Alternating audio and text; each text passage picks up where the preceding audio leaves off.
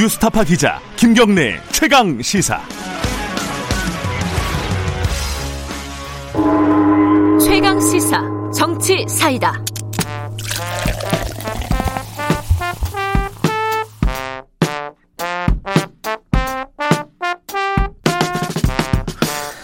네, 답답한 정치, 고여 있는 정치, 묵은 정치는 가라. 저 여의도 정치에 젊은 피가 떴다.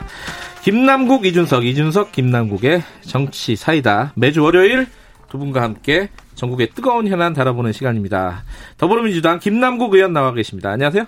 네, 안녕하세요. 민생을 챙기는 국회의원 안산 단원을의 김남국입니다. 예, 미래통합당 이준석 전 최고위원. 안녕하세요. 안녕하세요. 태릉 개발에 반대하는 이준석입니다. 그 요새 계속 미시네. 예, 예, 예. 아, 중요한 문제입니다, 제 동네에. 아, 알겠습니다. 그 얘기 시작하면 끝이 끝이 없기 때문에 예. 또 그거는 다음에 하도록 하고 자 실시간 방송 보실 수 있습니다. 유튜브 검색하시면은 어, 김경래 최강시사 검색하시면은 실시간 보실 수 있고요. 문자 참여 기다립니다. 샵 9730입니다. 짧은 문자 50원, 긴 문자는 100원 어, 보내주시면 저희들이 어, 대신 질문해드리고 공유하도록 하겠습니다.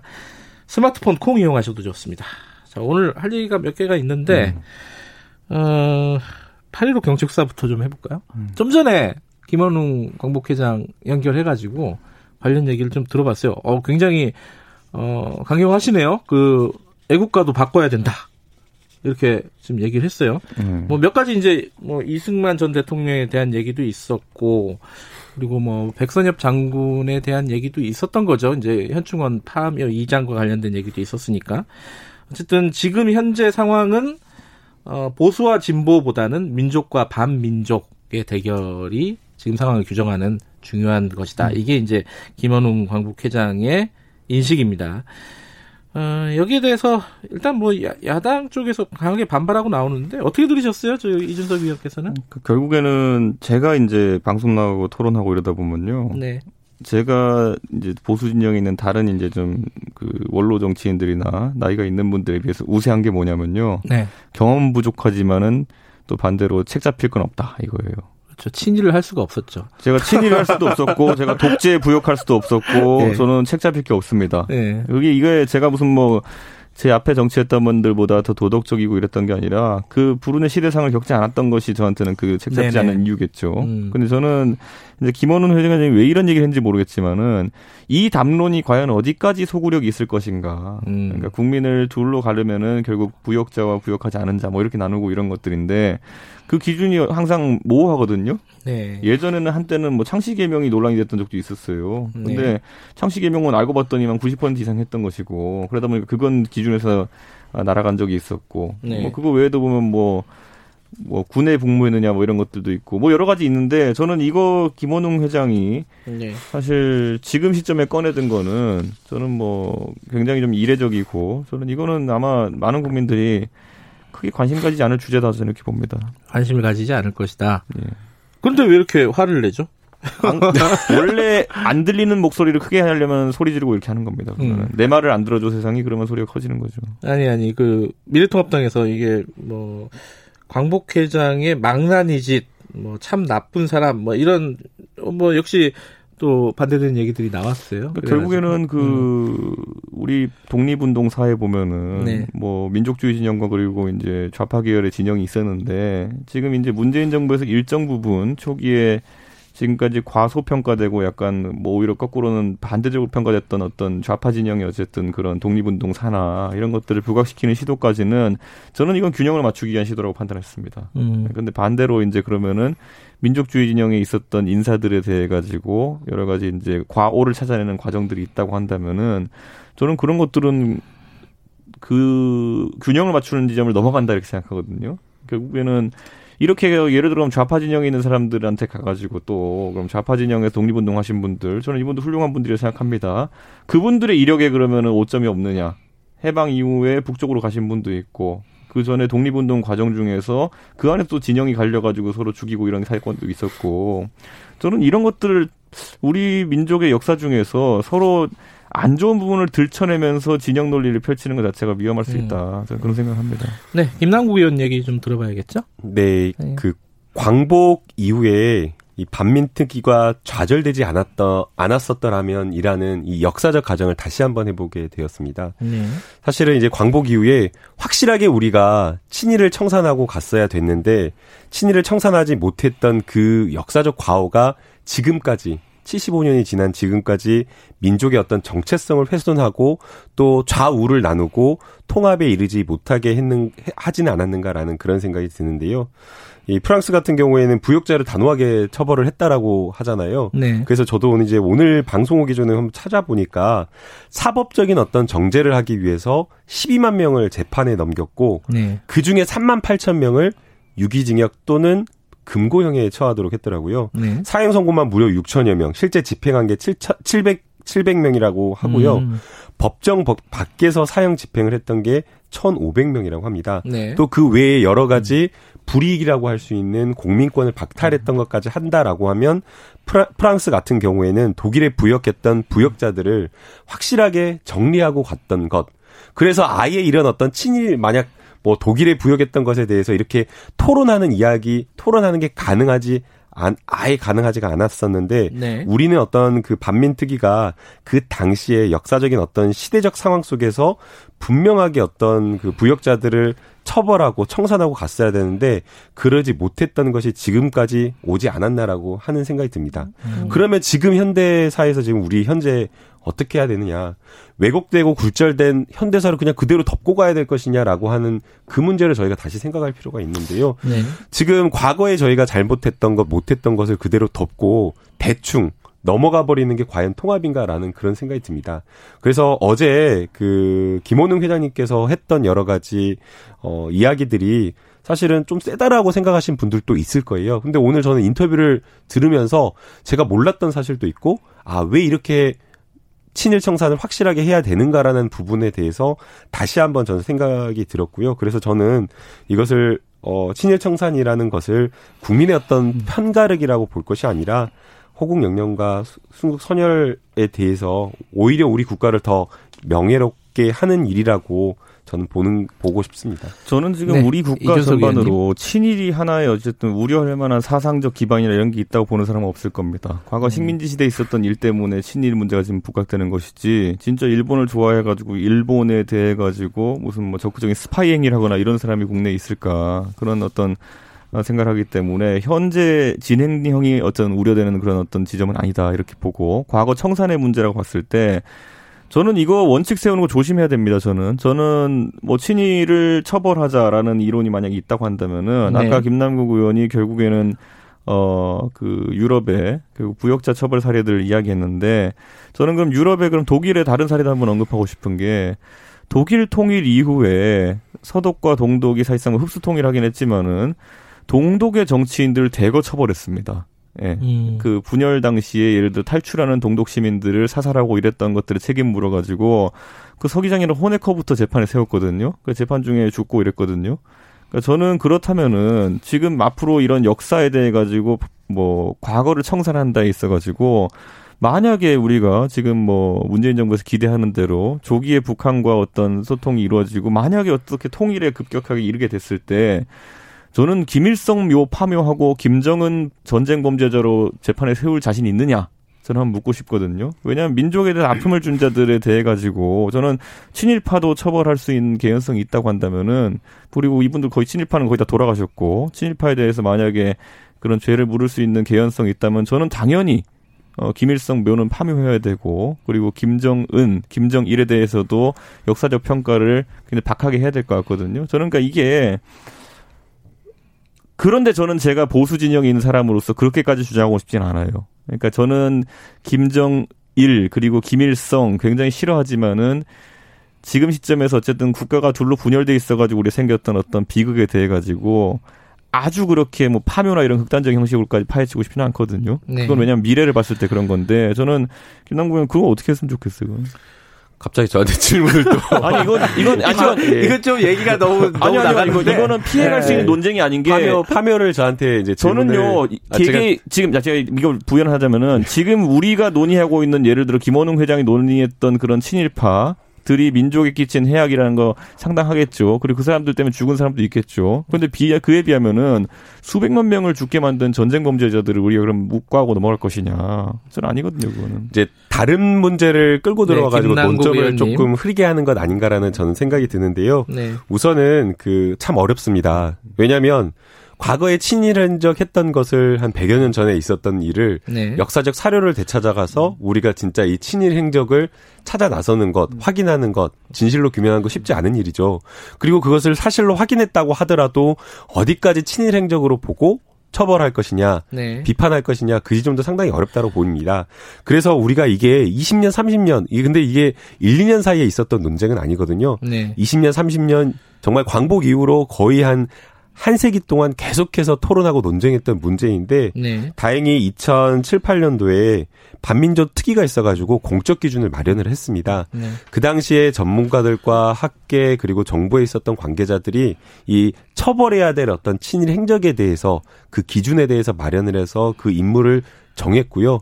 그리고 또 이제 그 시민사회 단체 민족 어, 연구소죠. 시민사회 단체에서도 그 기준을 마련해가지고 친일 행적과 관련되어서도 적어도 이 정도는 처벌을 해야 된다라는 그 알겠습니다. 기준을 마련했기 때문에 합의에 이르는 국민적 어떤 합의에 이르는 지점은 어렵지 않다라고 저는 생각이 그러니까 듭니다. 사실 이 얘기는 되게 그게 굉장히 좀 추상적이고 본질적인 얘기로 흘러갈 가능성이 좀 높아가지고 어 하나씩만 좀 제가 궁금한 부분 좀 질문을 좀 드릴게요. 김남국 의원께 먼저 좀 질문 드리면은 어 애국가 폐기 교체라고 이제 아까 그 김현웅 회장이 표현하셨는데 그렇게 할 수 있을 것 같아요? 애국가를? 애국가라고 네. 하는 것은 국민이 가지고 있는 어떤 정말 자긍심, 상징이라고 하는 게 있잖아요. 네. 그리고 또 익숙함이라는 것도 있고 그렇기 네. 때문에 어, 애국가를 작곡한 안익태 선생님의 어떤 친일 행적과는 사실은 분리해서 좀 평가를 하는 게 맞지 않나라는 음. 그런 생각이 듭니다. 음. 뭐 앞서 저도 이제 인터뷰를 좀 들었는데요.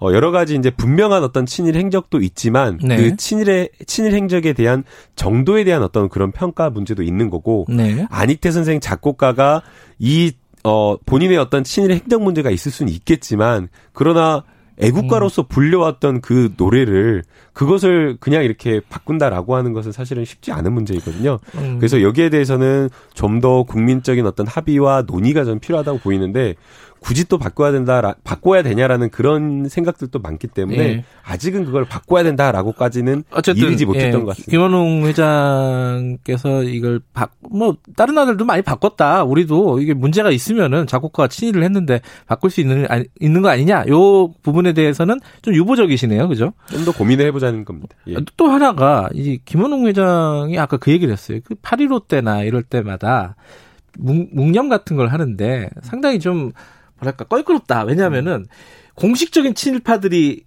현충원에 안장돼 있는 건 사실이잖아요. 수십 명이 안장돼 있단 말이에요. 그 어떤 식으로 정리가 돼야 되는 거 아니냐. 요거 어떻게 생각하십니까? 저는 거기서 친일의 기준 아까 김남국 의원이 말한 것처럼 하나 세우면 됩니다. 그거는 네. 아니, 그 이미, 이미 세워져 그러니까 이미 있고. 세워져 있는 예. 것이 있고 예. 인명 사전도 있고 여러 예, 가지가 그러니까요. 있지만은 예. 저는 그러면 그 원칙에 따라서 그 사람들에서 파묘한다 진행하면 됩니다. 다만 음. 제가 이제 얘기하는 거는 이번에 파묘 논란이 다른 쪽으로 번졌던 것은 음. 백선엽 장군 논란과 더불어 가지고 네. 예를 들어 백선엽 장군이 만주군 이제 위관급 장교로 근무했던 것이 이력이 문제가 된다고 한다면은 네네. 우리가 아는 또 한 분의 만주군 위관급 장교로 근무했던 분 박정희 대통령 아닙니까? 보면은. 그렇죠. 거기도 네. 파묘해야 되거든요. 보면은. 음. 그러니까 그거는 그 정도를 정하는 데 있어 가지고 그런데 우리가 박정희 대통령을 지금 공식적으로 친일파라 국가에서 공인할 수 있겠습니까? 그거는 음흠. 저는 그렇다면 박정희 대통령을 못할 거면 백선엽 장군은 못하는 것이고 뭐 네. 이렇게 이게 굉장히 얽힌 문제입니다. 저는 보면은 네. 그렇기 때문에 뭐 여기에는 타협안들도 있습니다. 네. 예를 들어 현충원에 안장을 하되 옆에 그분들의 친일 행정을 같이 기입한다든지 뭐 이런 음. 것들이 있고 저는 김원웅 회장이 당연히 이제 선출된 광복 회장으로서 네. 그런 주장들을 할 수 있다. 네. 저는 이렇게 보지만 그 주장의 그 괴라는 것은 네. 사실 좀 과도한 측면이 있다. 저는 이렇게 보고 아까 김남국 의원이 이제 저희가 애국가 논란에서 얘기한 것도 보면요. 네. 사실 국가별로 애국가는 굉장히 파란만장한 곳들 많습니다. 보면은 국가는 예. 예를 들어 중국도 보면은 이제 국가가 의용군 행진곡이라는 곡인데 네. 그 곡이 원래 그 국민당 시절에 있었던 영화 주제가예요. 그러니까 그래가지고 거기도 이제 이슈가 많았거든요. 어떻게 국민당 시절에 있었던 그런 노래를 그렇게 하느냐 얘기 있지만은 유지하고 있고 저는 애국가라고 함은 어 제가 봤을 때 이미 그 노래에 부여된 가치라는 것이 작곡가가 누구냐의 의미를 넘어섰다 저는 이렇게 음. 봅니다. 파묘 예, 짧게 관련 한 말씀. 예, 예. 파묘 관련해서는 제가 재미난 좀 기억이 있는데요. 저한테는 좀 신선한 충격이었던 경험이었습니다. 제가 학교 다닐 때 예. 고등학교 이제 기숙사 사감하면서 아르바이트를 했는데 예. 현충원에 갔다 왔던 제자가 저한테 딱 그러는 겁니다. 아니 왜 친일한 사람이 더 현충원에서 귀하고 소중하게 다뤄지느냐? 음. 그리고 이 위치상으로 이 친일 행적을 했던 장군묘가 안쪽으로 들어가 있잖아요. 네. 그리고 좀 약간 높이도 높다 보니까 약간 그 독립운동을 했던 분들을 굽어보듯이 아. 아래로 내려다 보듯이 하는 거 전 자기는 이해할 수 없다라고 음. 고등학생이 이렇게 저한테 이야기를 한 겁니다. 그래서 그때 저도 아 이거는 문제 있다라는 그런 생각을 했었는데요. 실제로 지금 이 파묘와 관련되어서는 최근에 논의가 되었었던 게 아니라 네. 발의된 건 2007년도에 발의가 되었었고 많은 시민사회 단체와 많은 국민들 대부분이 찬성하는 부분인데 예. 사실 법적으로만 통과가 되지 않고 있었습니다. 예. 앞서 2007년도 그때 처음 발의됐을 때는 이준석 최고가 이야기한 대로 그 친일 행적 파묘의 기준 잡기가 어려웠는데 이미 그 기준도 다 마련되어 있고 많은 국민들이 파묘를 해야 돼서 민족 정기를 바로 세워야 된다라고 이야기를 하고 있다면 예. 저는 이 부분을 알겠습니다. 어, 예. 정말 뭐 사회 통합 그러니까 뭐 이걸 김남국은- 이야기를 하면서 그렇게 할 게 아니라 확실하게 얘기하면서 조금 할 필요가 있다라고 저는 이 생각이 말이 들고요. 모호해지면은 어, 어려운 일은 저는 아니라고 저는 생각이 듭니다. 말이 모- 모여지면은 시험을 보면 돼요. 중간고사를 보면 돼요. 박정희 대통령 파묘해야 됩니까? 안 됩니까?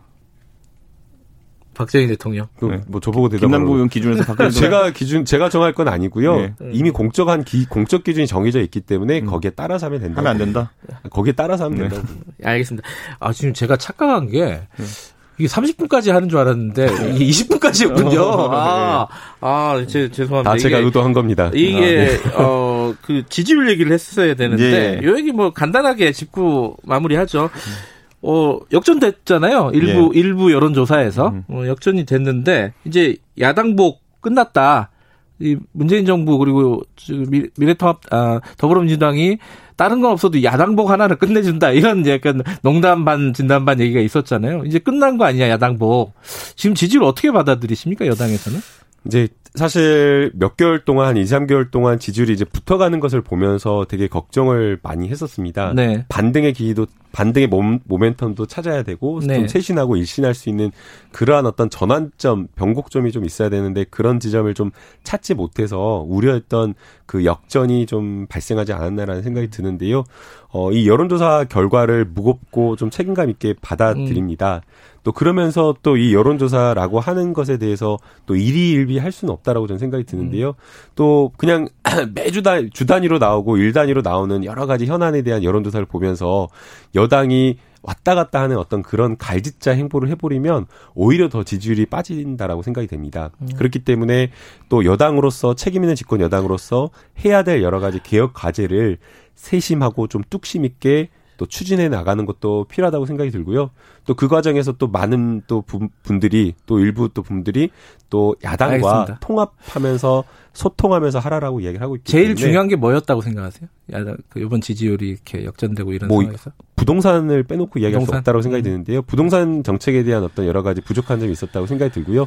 또 그 과정에서 그 고위공직자의 이주택 논란이 음. 많은 국민들에게 좀 실망감을 안겨주지 않나 생각이 듭니다. 자, 이준석 의원님 얘기도 좀 들어보죠. 저는 뭐, 그 야구 좋아하시는 분들 아마 이 얘기 할 겁니다. 내려갈 팀은 내려간다.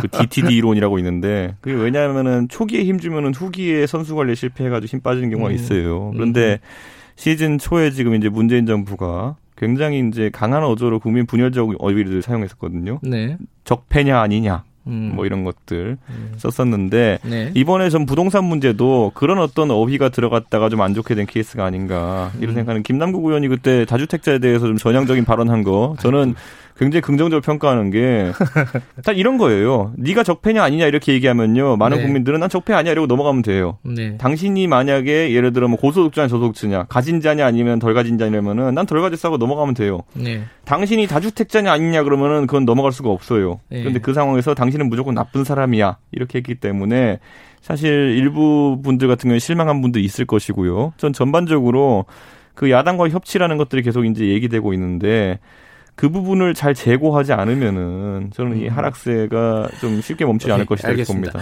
지금 시간이 많지 않아서 한 번씩만 더 들어보고 마무리할게요. 그 야당이 지금 정강 정책 같은 경우 네. 뭐 만들어가는 과정이 과정이잖아요. 네. 안은 나와 있고. 이뭐 좋은 얘기는 다 들어가 있어요. 네. 근데 야당이 진짜 이거 할 수 있는 거냐? 뭐 아주 뭐 간단하게는 사선 연임 금지 이게 진짜 현실적으로 가능한 거냐부터 시작해서 경제민주화 옛날에 막 실컷 얘기해놓고 쑥 들어가지 않았냐? 요번에 마찬가지 뭐 기본소득 이거 진짜 의지가 있는 거냐? 이런 의심들 어떻게 생각하세요? 그러니까 저는 민주당이 음. 이제 보궐 보궐에 후보 안 내겠다 이런 당헌 넣어가지고 논란됐던 것처럼 네. 당헌당에서 논란됐던 것처럼 그런 무리한 건 넣으면 안 되겠죠. 음. 근데 제가 봤을 때 지금 그 사선 연임 금지가 동일 지역구에서 이제 얘기하는 거거든요. 예. 저는 이 정도는 지금까지도 충분히 정치적으로 시도하고 있었다. 음. 보통 예를 들어 서- 대구에서 예를 들어 삼선한 의원들 같은 경우 사선 공천 받기 쉽지 않거든요. 네네.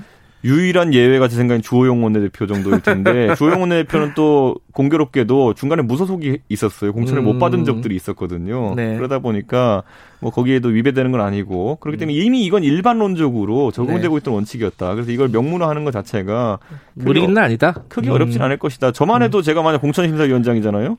영남에 삼선 받은 사람 있으면요.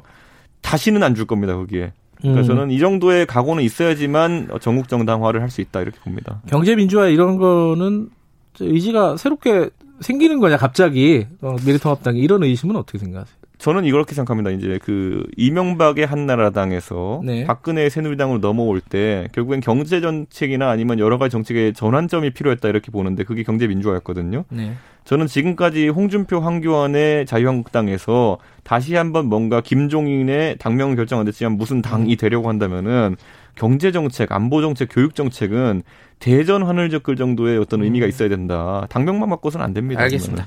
자 김남구 의원님 그 상대당이지만 좀 평가 좀 해주시면 네, 어떻습니까? 진보적 어젠다라고 할 수 있는 여러 가지 정책들을 음. 미래통합당 정강정책 초안에 담을 수 있었던 것 그 자체로서 상당히 높이 평가를 해주고 싶습니다. 네. 그러나 뭐 앵커께서 지적하신 대로 과연 이거를 실천할 것이냐라는 음. 그 지점에 있어서는 좀 진위가 약간 의심되는 것도 맞습니다. 음. 제가 이걸 발표하고 사실은 저희 보좌진에게 저희가 더 추가 로 무엇인가 해야 될 것을 좀 찾아달라고 했는데 답, 돌아온 답변이 없는데요라는 거였습니다. 음. 그러니까 모든 것을 싸그리 망라해가지고 다 정강정책에 다 포함시켜 놨기 때문에 과연 이걸 진지한 고민이 씨 여기에 담았는가라는 알겠습니다. 그 부분의 걱정이 좀 있고요. 여기까지만 들을게요. 그래서 함께 음. 좀 정치 개혁을 음. 해 나가야 되지 않나 싶습니다. 예, 정치사이다 두 분 고맙습니다. 네, 감사합니다. 감사합니다. 이준석 미래통합당 전체고위원 김남국 더불어민주당 의원이었습니다.